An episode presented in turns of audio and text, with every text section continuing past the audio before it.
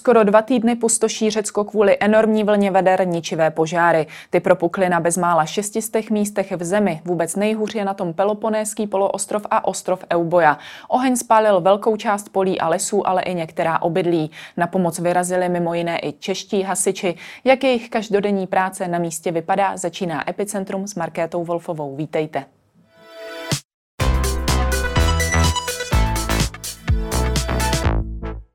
Ve studiu je se mnou Petr Ošlejšek, náměstek generálního ředitele Hasičského záchranného sboru České republiky. Dobrý den. Dobrý den. 15 hasičských vozů a téměř 40 hasičů, to jsou čísla české pomoci. Pro představu, o jak velký sbor se jedná v měřících běžných českých záchranných akcí a v měřících toho, co se děje v Řecku pohledu eh, mezinárodní pomoci a vyslání týmů je to vůbec jeden eh, z největších týmů, které z České republiky byl vyslán pozemní cestou na pomoc do zahraničí a konkrétně pro hašení lesních požárů. My máme zkušenosti s vysíláním týmu eh, v rámci zemětřesení, kdy máme vůbec možná jeden z nejlepších takzvaných USAR týmů, které jsou předurčeny právě pro záchranu při zemětřeseních, zřícených stavbách. Naposledy jsme je měli vyslány v Libanonu. Tady eh, ta přeprava je řešena letecky. Kromě toho patříme eh, mezi státy, které jsou na špičce z hlediska eh, záchrany při povodních nebo čerpání vody. Takže my jsme jakoby podobné týmy vysílali i v rámci povodní na Balkáně a, a v dalších zemích, ale Víceméně historicky je to poprvé, kdy posíláme pozemní tým na hašení lesních požárů v jižní části Evropy a, a konkrétně v Řecku. Takže uh, určitým způsobem máme zkušenosti s vysíláním tak velkých týmů i s vysíláním tak velkých týmů pozemní cestou, ale hašení lesních požárů v jižní části Evropy je víceméně první událost tohoto hmm. typu. Jak moc je to tedy pro ty samotné hasiče nezvyklá situace, na co se třeba musí připravit, co ještě nemají za sebou? Samozřejmě uh, už i ty klimatické podmínky, uh, jestliže řecká strana řekla, jsme rádi, že uh, se nám ochladila teplota na 37 stupňů, tak uh, z pohledu těch nás, jakoby středoevropanů, je to pořád samozřejmě vysoká teplota. Z našeho pohledu je i jakoby velice těžko představitelné mít lesní požár takového rozsahu. Lesní požár, který ohrožuje životy lidí nebo ohrožuje obydlené oblasti a přímo majetek. Na to v České republice zatím s ohledem na charakter lesu nejsme, nejsme zvyklí. Samozřejmě i to šíření toho požáru eh, v těch jižních státech, eh, kromě vysoké teploty, eh, dochází i k rychlé změně rychlosti větru a směru větru. Takže to, co v určité fázi vypadá jako uhašený požár, tak během pěti minut se může proměnit v požár, který se šíří velikou rychlostí v korunách. Takže to je všechno to, s čím se ti hasiči potýkají. Samozřejmě obrovský rozsah eh, těch požárů eh, spolu nese obrovský vývin splodin eh, hoření, kouře, prachových částic. Takže i, i ty podmínky v tom, v tom táboře a vůbec v tom místě nasazení jsou právě specifické díky tomu, že tam je všudy přítomný prach, kouř a vysoká teplota. Takže to, to je to, co, s čím se ti hasiči musí potkat nebo musí se na to přizpůsobit. A samozřejmě kromě toho je i to specifikum z hlediska té taktiky vedení zásahu a především to, že eh, zde musíme myslet na takzvané unikové cesty, že ten požár může se tak rychle šířit a my musíme vždycky mít na paměti to, abychom se eh, zavčas dostali do bezpečí. Takže to jsou asi ty hlavní, hlavní specifika hašení požáru v Řecku. Hmm. A vzhledem k těm specifikům, které jste vyjmenoval, jde určitě o extrémně náročnou práci. A jak je to s odpočinkem? Jak, kolik ho vůbec mají? Střídají se nějak hasiči mezi sebou? My jsme se dohodli s řeckou stranou i s ohledem na to, jak je tam nastaven ten, ten systém hašení na straně řecké, že v podstatě ty hasební práce probíhají během dne. To znamená, my začínáme někdy kolem 8 hodiny a, a kolem 6. 7. hodiny večerní končíme. Eh, těch důvodů proto je několik. Eh, samozřejmě eh, principiálně ten požár v těch nočních hodinách se většinou nešíří tak rychle, nemá takovou intenzitu a, a s ohledem na ty podmínky není možné, abychom tam zasahovali 24 hodin denně. Takže jedeme v režimu víceméně denní, denní práce a nočního odpočinku. Podle čeho nebo podle jakého klíče se vybírají hasiči, kteří jsou posláni takto do Řecka? Ehm, samozřejmě eh, ten tým je složen eh, z několika skupin. My tam máme ty segmenty na hašení, v tuto chvíli jsou to tři segmenty, eh, který je složen z hasičů, kteří perfektně ovládají svoji práci, umí ovládat techniku a znají, znají ty základní principy toho, toho hašení a i, i řešení těch různých nebezpečných nebo krizových situací, jestliže s 20-tonovým autem jedete po nějaké nespevněné komunikaci. Takže to je ta jedna část toho týmu, která je skutečně, eh, jako to jsou experti z hlediska používání vybavení hašení záchranných prací. A ta druhá část týmu, také tito lidé mají obrovské zkušenosti ze zásahové činnosti, ale ti lidé navíc mají zkušenosti z toho, jak eh, vlastně řídit eh, mimořádné události v mezinárodním prostředí, jak navázat tu spolupráci s těmi lokálními autoritami, jak spolupracovat s těmi mezinárodními. Takže kromě samozřejmě znalosti angličtiny je to i znalost znalost těch, těch principů. A úkolem této skupiny, toho managementu, je, aby ti hasiči mohli dělat tu svoji práci, aby ji mohli dělat bezpečně a aby vůbec to nasazení toho týmu bylo efektivní a e, mohli jsme tam plnit ten úkol, který je, a to je nejenom pomáhat těm řeckým hasičům, ale samozřejmě e, řeckým občanům, e, kteří jsou skutečně ve velice špatné, špatné situaci z hlediska toho ohrožení, které tam je. Jak velkou komplikací nebo stížením podmínek je vlastně to, že pracují v naprosto neznámém prostředí? Tam samozřejmě je to komplikace v tom, že eh, my pokud zasahujeme eh, z těch našich požárních stanic, tak eh, ti hasiči, ti velitele ten svůj zásahový obvod znají. To znamená, ví přesně, kde jsou zdroje požární vody, ví přesně, kde se v minulosti řešily nějaké události a jsou seznámeni s těmi riziky, které v tom hasením obvodu jsou. Tady eh, je to především o tom, že my musíme být maximálně flexibilní a musíme mít eh, připraveno několik plánů podle toho, jak se ta situace může vyvíjet. A vůbec to, to stěžení je, abychom navázali eh, spolupráci s těmi místními hasiči, protože my jsme na nich závislí z hlediska toho, jak oni, jak, jaký úkol nám dají, jaké aspoň zdroje nám připraví z hlediska v tomto případě zdrojů požární vody a jak nás budou budou informovat o těch eh, možných nebezpečích nebo rizicích, které tam jsou. Takže eh, v rámci těch eh, mezinárodních, mezinárodních operací je vždycky ten styčný důstojník z toho hm, národního, národního centra nebo lokálního centra hasičů by tím, tím nezbytným prvkem, aby ta operace mohla, mohla zdárně proběhnout. Hmm, ono to uh, musí být i uh, z hlediska velení velice náročné vzhledem k tomu, že těch ohnisek je tam opravdu hodně, mění se během chvíle. Jak vlastně to celé probíhá, uh, jak se, podle jakých kritérií se rozhodne, kam se pojede uh, a odkud se naopak zase odjíždí? Eh, pokud se bavíme o těch zásazích, eh, zásazích, zásazích přímo,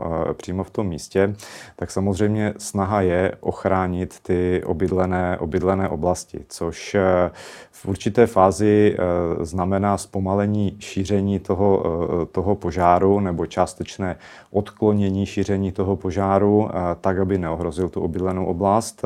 A to odklonění se buď může dělat jakoby pomocí, pomocí vody, vody nebo eh, vytvářením nějakých proluk, ať už je to kácení stromů nebo v případě toho pozemního požáru kopáním nějakých rých, což je zrovna typická taktika pro eh, jižní státy. A, a tou druhou věc je ta obrana. To znamená eh, ochrana těch obydlí tím, že je jakoby udržována dostatečná vzdálenost od té fronty toho požáru a těmi obytnými oblastmi. A tak, jak my jsme v kontaktu s kolegy, eh, kteří v současné době v Řecku jsou, tak eh, oni si během 48 hodin vyzkoušeli oba dva ty způsoby, jak, eh, jak to rychlé hašení, kdy z malého ohniska během několika minut je korunový požár a oni skutečně musí bránit, bránit sami sebe, tak i, i po tu fázi jakoby usměrňování nebo odklánění té fronty toho požáru. Dá se říct, co z toho je tam na místě účinnější nebo co se víc osvědčilo? Eh, je to vždycky dáno eh, jakoby na té morfologii toho terénu. V určitých případech samozřejmě je, nejde řešit nic jiného než ta obrana. V určitých případech lze využít toho, že jsou tam komunikace, že jsou tam nějaké proluky mezi těmi lesy a dá se jakoby ten požár pustit do určité oblasti, kde víme, že se zastaví. A v těch jižních státech je to jedna i z takových zásadních taktik, jak hasit rozsáhlé lesní požáry, kdy se zakládají takzvané protipožáry, které víceméně vytvoří určité spálené území, přes které se ta obrovská fronta toho požáru nemůže dostat dál. A to je jedna z taktik, která se i v těch jižních státech používá, používá se i v Řecku, ale samozřejmě toto musí dělat eh, buď ti místní hasiči, anebo hasiči, kteří mají s tímto zkušenosti v těch daných hmm. podmínkách. Čeští hasiči mají být na místě 10 dní. Eh, často se mluví o tom, eh, jestli vůbec se situace stihne za 10 dní dostatečně zlepšit. Předpokládáte, že by mohli být na místě i déle? Ta, ta situace je poměrně vážná ve všech těch jižních státech a tak, jak to můžeme sledovat v médiích nebo tak, jak my komunikujeme s Evropským koordinačním centrem v Bruselu, eh, tak víceméně ty lesní požáry se posouvají jakoby z té části Turecka, Řecka, dneska už jsou na jihu Itálie, eh, dneska už jsou v Alžírsku a víceméně je i poměrně aktuální hrozba eh, z hlediska Španělska a Portugalska. Takže tak, jak jsou ty predikce, tak že by tyto oblasti postihl nějaký dlouhodobější déšť nebo že by došlo eh, k snížení rychlosti toho větru, tak to se v horizontu nějakého týdne víceméně nepředpokládá. Hmm. Takže eh, my eh, v tuto chvíli komunikujeme s řeckou stranou a dotazujeme se, jak vidí ten výhled nasazení českého týmu, protože ta situace se trošičku změnila i v Řecku, kdy řecká nebo řečtí hasiči začínají přeskupovat síly a prostředky, které měli nasazeny v té oblasti a Aten do té jižní části směrem k Peloponesu a k tomu regionu, eh, regionu Atika.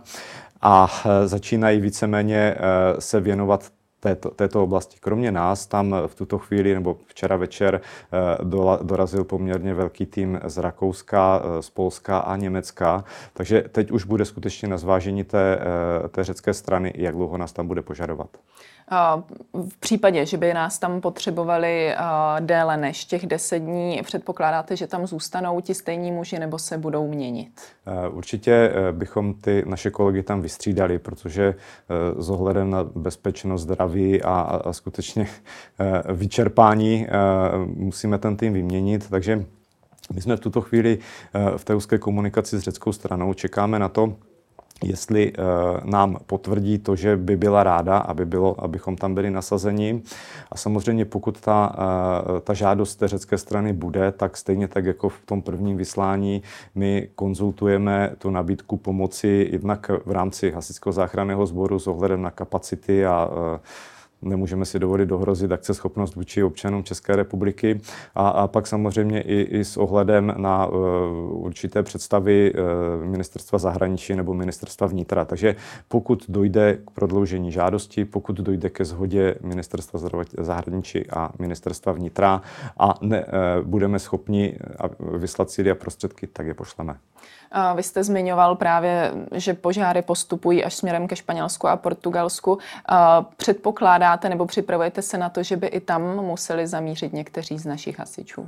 To vyslání toho týmu do zahraničí je vždycky odvislé od žádosti o pomoc tak jak se vyvíjí, vyvíjely ty lesní požáry na tom, v té jižní části Evropy, tak eh, prvotně je vždycky požadavek na letecké hašení. Takže ta, to letecké hašení je nejrychlejší, hmm. nejúčinnější. Hašení pozemní už se většinou žádá tehdy, pokud to dosáhne eh, nějakých nečekaných rozměrů. A ta, ta situace, tak jak my jsme včera eh, komunikovali s Evropským koordinačním centrem, je skutečně výjimečná, kdy Všichni víme, že eh, jižní části Řecko, Itálie, Chorvatsko, Španělsko každoročně postihují lesní požáry. Nicméně z hlediska plochy my jsme eh, v tom letošním roce na několika násobku eh, toho, co je tím běžným, běžným ročním standardem. Takže proto je i obrovský tlak na tu mezinárodní pomoc a proto, tak jak běžně se ta pomoc vládá leteckou technikou, už se v současné době dostáváme i do těch těch pozemních, pozemních týmů a už se dostáváme i do toho, kdy nestačí jenom ty pozemní týmy z těch nejbližších, nejbližších zemí, tak jak to bylo třeba Rumunsko nebo Kypr, který pomohl v tuto chvíli Řecku, ale už se tam dostávají i týmy jakoby z té střední části Evropy a doufám si říct, že je to i jeden jakoby i z prvních vyslání tohoto týmu, ať už ze strany Polska nebo Rakouska nebo Německa směrem na jih. Ty týmy mají určité zkušenosti s hašením lesních požárů ve Švédsku, protože před asi třemi lety, když postihlo Švédsko rozsáhlé lesní požáry, tak Polsko posílalo eh, tým nahoru, eh, nahoru na tu severní část, ale tam zase eh, ten charakter toho lesního porostu je trošku jiný. Takže i pro tyto kolegy je to úplně nová zkušenost. Hmm. Řecké úřady mají podezření na úmyslná založení některých požárů, vyšetřují konkrétní příčiny. Z pohledu hasiče, který je na místě, dá se ten požár nějak odlišit, ten, který vznikl samovolně v přírodě a ten, který byl nějak úmyslně založen? Vzhledem tomu, tak jak ta, ta situace na tom místě vypadá, tak už je jakoby velice těžké i, i pro nás jo, jakoby posoudit, co bylo příčinou vzniku toho požáru. My to umíme posoudit na území České republiky a to především na základě e, vyhodnocení nějakých stop na místě toho požářiště e, s tím, že děláme šetření, jaké činnosti tam byly prováděny naposledy, kdo tam ty činnosti prováděl. E, tady je to velice těžké odhadnout a určitě jakoby nejsme schopni posoudit, co bylo příčinou toho požáru, jestli se rozšířil od toho sousedního požáru. Je nutné si uvědomit, tak jak jsme upozorňovali na začátku, že my máme určitý přehled pouze v určité části eh, toho, té části, kde zasahujeme. To znamená, my už nemáme ty související informace, jak to vypadá o 50 km dál, o 100 km dál. To samozřejmě ví ten, ten hasičský sbor řecký, ale toto nevyhodnocujeme. Objevuje se řada zpráv o tom, že ne všude se hasičská pomoc dostala, lidé se snaží hasit také své pomocí. Mhm. Jakou šanci vůbec tito lidé na úspěch eh, v takovéto situaci mají? Samozřejmě eh, ti, ti lidé mají historicky určité zkušenosti s těmi lesními požáry. Já bych to přirovnal eh, v České republice k lidem, kteří bydlí podél velkých řek eh, nebo v oblastech, kde, kde často bývají přívalové povodně nebo rozvodnění. Ti lidé určitým způsobem jsou na to zvyklí a, a mají určitou jakousi hranici tolerance, kdy ví, ano, eh, jestliže stoupne hladina, budu mít vodu ve sklepě, musím se tomu přizpůsobit. Takže i, i ti lidé v tom Řecku jsou zvyklí, že nějaké lesní lesní požáry jsou, nicméně eh, tady se bavíme o požárech eh, možná desetiletí a eh, samozřejmě oni se snaží veškerými prostředky ochránit ten svůj objekt. A ve spoustě případů to může být úspěšné, ale není to jenom o tom, že by to chladili tou zahradní hadicí, ale je to i o tom, že je tam prostě dostatečná vzdálenost mezi tím objektem a hmm. tím, tím lesním porostem, což se někdy dá vyřešit a někdy ne. Samozřejmě eh, si všichni známe obrázky z Řecka, kdy eh, jsou tam ty obytné domy posázeny eh, v tom lese a ještě v poměrně kopcovitém terénu a, a tam už třeba ta obrana téměř není možná. Nestávají se pak takový lidé komplikací pro hasiče, kteří na tom místě potřebují zasahovat? Samozřejmě je to určitá komplikace v tom, že v a, a především pro ty národní, eh, národní hasiče, protože oni odpovídají za tu bezpečnost těch lidí, oni odpovídají za to, že určité území je evakuováno, anebo třeba vědí, že tam nějací lidé zůstali. Eh, zase analogie s povodněmi. My máme zkušenost, kdy lidé nechcou opustit svoje obydlí, protože eh, ho chtějí chránit před tou vodou. Určitá komplikace to je, na druhé straně ty lidi ve spoustě případů jakoby chápeme a v je, je to vždycky na, te, na, na těch národních hasičích, jak, jak se domluví. Jestli jim řeknou dobře, uh, ale v případě potřeby my vás, uh, my vás uh, jakoby vytáhneme, anebo dívejte se, už je to tak daleko, že prostě musíte jít pryč a jestli chcete, tak my tady s vámi zůstaneme, ale ohrozíme i ten svůj vlastní život. Takže vždycky je to o, o, tom, o té komunikaci, o té strategii. Samozřejmě pro nás je obrovská bariéra jazyk. Ten náš tým je schopen se domluvit na anglicky, ale v, jakoby i, v té, i v té části toho Řecka jsme tam v relativně, relativně malých vesnicích, takže jakože bychom navázali nějakou úzkou komunikaci s těmi obyvateli, víceméně ani nepřipadá v úvahu. Ale tak, jak já jsem včera mluvil, mluvil s kolegy, jak oni jakoby vnímají tu naši pomoc tam, jo, tak skutečně to, to, ta, to vážení si toho, nebo uh, jakoby to poděkování, že tam jsou ti čes, čeští hasiči, že tam pomáhají, že tam zasahují. Ti naši kolegové, uh, vidí každý den, jo, kdy uh, ti místní obyvatele se jim snaží pomoct tím, že jim tam dávají vodu, dávají jim tam nějakou stravu a skutečně to vnímáme tak, že jsou rádi, že tam jsme. Hmm. Dá se nějak spolehlivě uh, určit okamžik, kdy se dá definitivně říct, situace je pod kontrolou a už by další ohně neměly v tuto chvíli vznikat?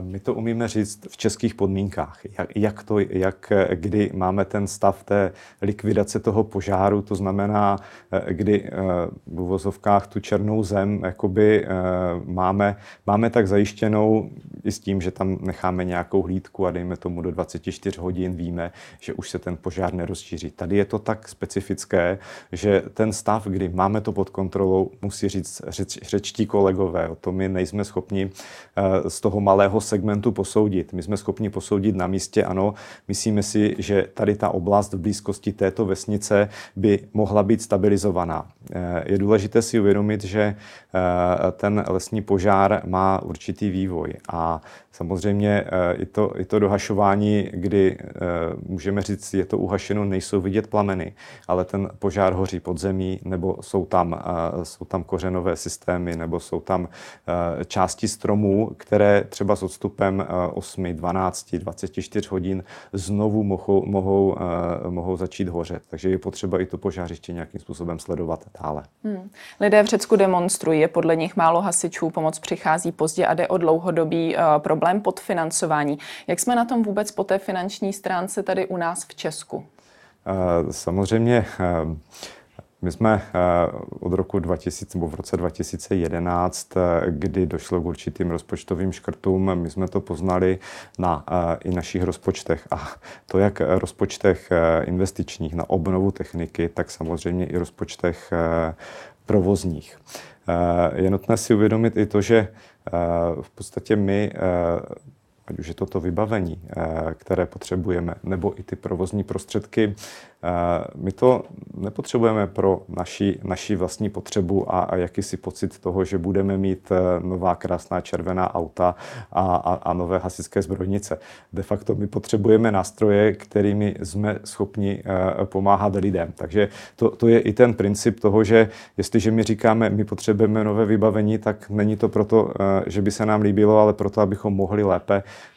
lépe poskytovat pomoc občanům, efektivněji, rychleji, tak, abychom byli připraveni na události, které jsme si možná ještě před dvěmi lety vůbec nedokázali představit. Ať už to byla pandemie COVID, eh, ať už to bylo tornádo a, a nikdo nevíme, eh, co nás bude čekat eh, za rok, za dva, možná, možná příští týden. Takže my chceme být připraveni, aby, aby ten občan dostal tu pomoc, na kterou je zvyklý i s ohledem na ten vývoj těch různých mimořádných událostí. Pokud se budeme bavit eh, o, o nějakém rozpočtu a, a nebo bez ekonomice, tak eh, my máme majetek eh, řádově někde kolem 40 miliard a víceméně na obnovu, a teď tím myslím, že to je technika, budovy a další, a na obnovu tohoto majetku jsme někdy v roce 2011, kdy byly škrty rozpočtu, měli od nějaké 0,3 miliardy, dnes se dostáváme někde k jedné miliardě. Takže obnovovat ten majetek s rozpočtem necelá jedna miliarda nebo kolem jedné miliardy je prostě je nereálné. Jo? Hmm. Takže bychom potřebovali 40 let, což je eh, životnost, eh, nebo nemůžeme považovat životnost techniky takto. Eh, druhá věc jsou samozřejmě provozní výdaje, kdy tam se pohybujeme řádově někde kolem 1,2, 1,3 miliardy. A Tady eh, ten, ta částka je víceméně stejná posledních deset let a když se podíváme na to, jak se nám pohly, eh, pohly ceny energii, pohly ceny pohoných mod a vůbec dalších, eh, tak samozřejmě tady do budoucna musíme mít nějaké navýšení, pokud skutečně chceme pomáhat tak, jak pomáháme do posud. Hmm. Ono tuhle situaci generální ředitel Vladimír ano. Vrček popsal na ČT24 slovy výměna techniky hoří stejně jako požáry v Řecku.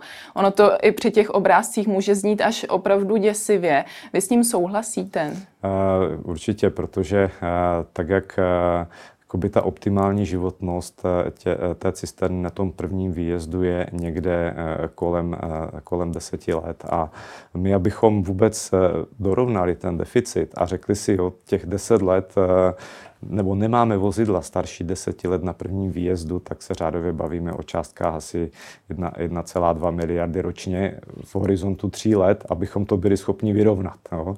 E, úplně stejná situace je u, u výškové techniky, kde samozřejmě tam máme řádově e, přes 120 kusů deficit, protože u té výškové techniky je ta životnost někde kolem 20 let a máme techniku starší, e, starší 20 let. Takže je potřeba Eh, na to nějakým způsobem reagovat, protože eh, samozřejmě ta technika nám každým tím, tím rokem, eh, rokem stárne. A jestliže se dneska bavíme o, o takovýchto částkách, tak v horizontu dvou, tří let můžeme bavit zase úplně o jiných částkách.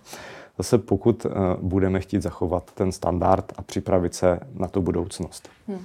Mohla by teda v Česku na, nastat ta situace, kdy budeme my potřebovat podobně rozsáhlou nebo uměrně rozsáhlou pomoc jako nyní Řecko? Eh, samozřejmě by asi, asi ty naše klimatické podmínky eh, a vůbec ten charakter těch lesních, eh, lesních požárů, jako tam asi nepředpokládáme, že bychom v horizontu dvou let čelili lesním požárům jak v Řecku. Jo. Samozřejmě můžeme mít velké požáry, tady předpokládám, že bychom mohli požádat o pomoc především letecké hašení, protože ty jižní státy mají velice dobře nastavený systém. Konec konců to se událo i ve Švédsku, které, dejme tomu, eh, tím klimatem je nám trošičku blíže eh, než ta jižní část, ale eh, my můžeme počítat s tím, že bychom třeba i v budoucnu mohli vyžadovat pomoc ze zahraničí při určitých dalších mimořádných událostech, jako jsou povodně, mohou to být nějaké průmyslové havárie, mohou to být nějaké výbuchy. A konec konců my máme i tu spolupráci se zahraničím někde nastavenou jako standard. A tomu my říkáme takzvaná přeshraniční spolupráce, kdy eh, chceme protože jsme obklopeni eh, zeměmi Evropské unie, jsme v šengenském prostoru, tak my chceme i v té oblasti toho příhraničí sdílet prostředky. Já beru třeba konkrétně případ eh, hranice Česká republika Polsko v oblasti Jeseníku, eh, kde naše stanice je 40 km od hranice, ale polské stanice jsou na hranicích. Takže my zde máme nastavený systém, kdy v případě události Eh, přijímáme událost a vysíláme jak naši techniku z Česka, tak žádáme kolegy z Polska a ve spoustě případů ti kolegové z Polska jsou na místě jako první jednotka my dojíždíme jako druhá jednotka. Takže eh, do budoucna určitě ta spolupráce musí být. Eh, my bychom samozřejmě chtěli preferovat tu přeshraniční spolupráci a nechtěli bychom se dostat do té situace, kdy budeme muset žádat o pomoc ze zahraničí. Tolik Petr Ošlejšek, díky za vaše odpovědi. Děkuji vám. A to už je pro dnešek z Epicentra všechno. Nezapomeňte nás sledovat opět příští týden od pondělní 15. hodiny. Na viděnou.